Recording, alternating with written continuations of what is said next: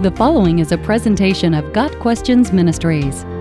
What is the significance of the Eastern Gate of Jerusalem?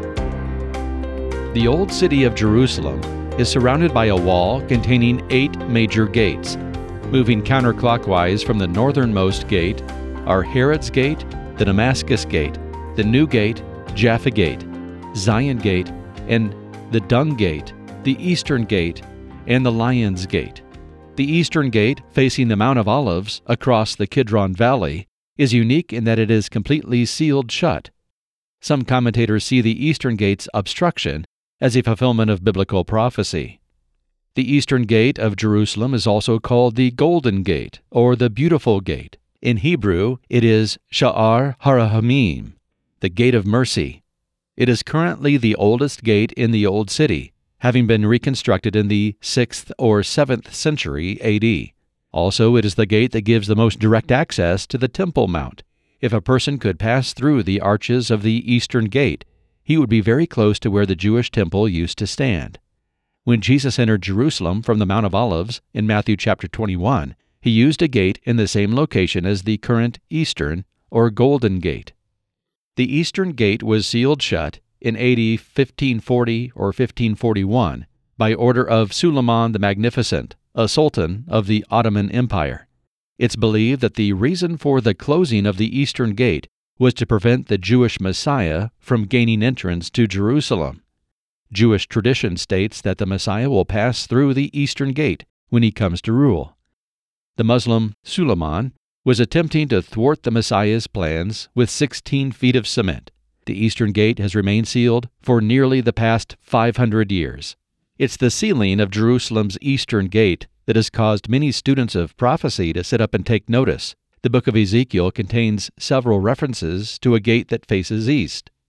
In Ezekiel 10, verses 18 and 19, the prophet sees the glory of the Lord leave the temple through the entrance of the east gate of the Lord's house. The glory then moves east of the city to the Mount of Olives. Later, Ezekiel sees the glory of the Lord return to the temple via the gate facing east. Ezekiel 43, verses 1 through 5. Then in Ezekiel 44, verses 1 and 2, we read of the gate being closed. The man brought me back to the outer gate of the sanctuary, the one facing east, and it was shut. The Lord said to me, This gate is to remain shut. It must not be opened. No one may enter through it. It is to remain shut because the Lord, the God of Israel, has entered through it. Finally, in Ezekiel 46, verse 12, we read that there is one person, a prince, who may enter via the eastern gate. When the prince provides a free will offering to the Lord, the gate facing east is to be opened for him. Then he shall go out, and after he has gone out, the gate will be shut.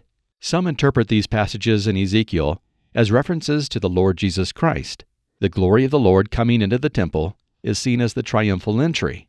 The command to permanently shut the gate because the Lord has entered it is seen as a prediction of the walling up of the eastern gate by the Muslims in AD 1540.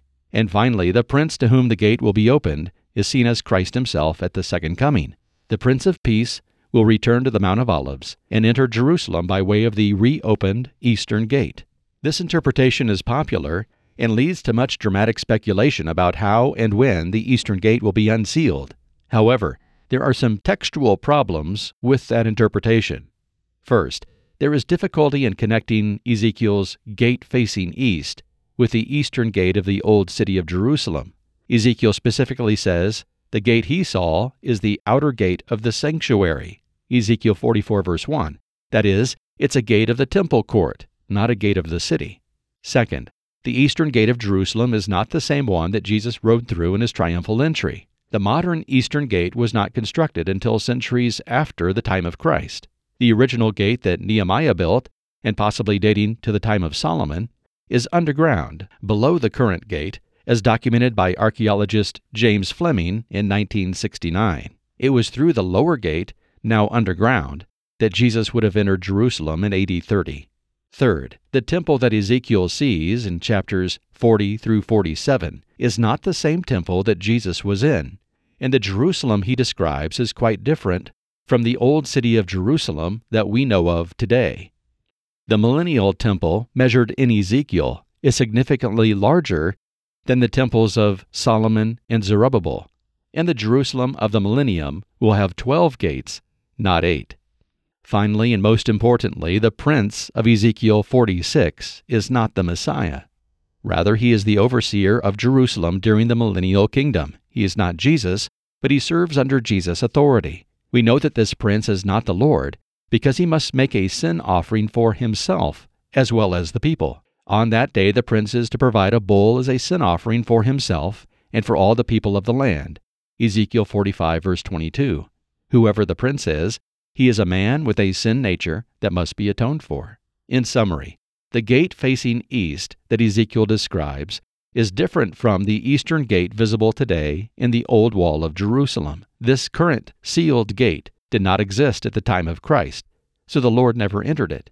The location of the earlier eastern gate, the one Jesus did enter, is below present day ground level, and it does not agree with the detailed description of the future temple complex as given in Ezekiel 40 through 42. We surmise then that the eastern gate of Ezekiel 44 will be part of the future millennial temple complex. It is yet to be built. How then do we interpret the coming and going of God's glory and the closing of the eastern gate in Ezekiel's prophecy? Like this The prophet sees the glory of the Lord departing from the temple in chapter 10 because of the gross wickedness of the people.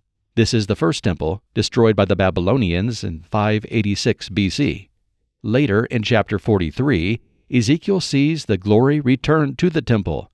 This is the new, enlarged temple of the millennial kingdom.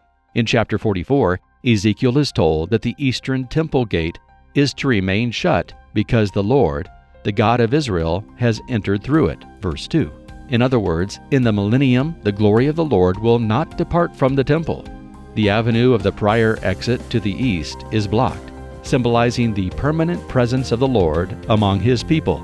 The eastern gate will only be opened on the Sabbath and the new moon to allow for the prince bringing his sacrifices. Got Questions Ministry seeks to glorify the Lord Jesus Christ by providing biblical answers to today's questions. Online at GotQuestions.org.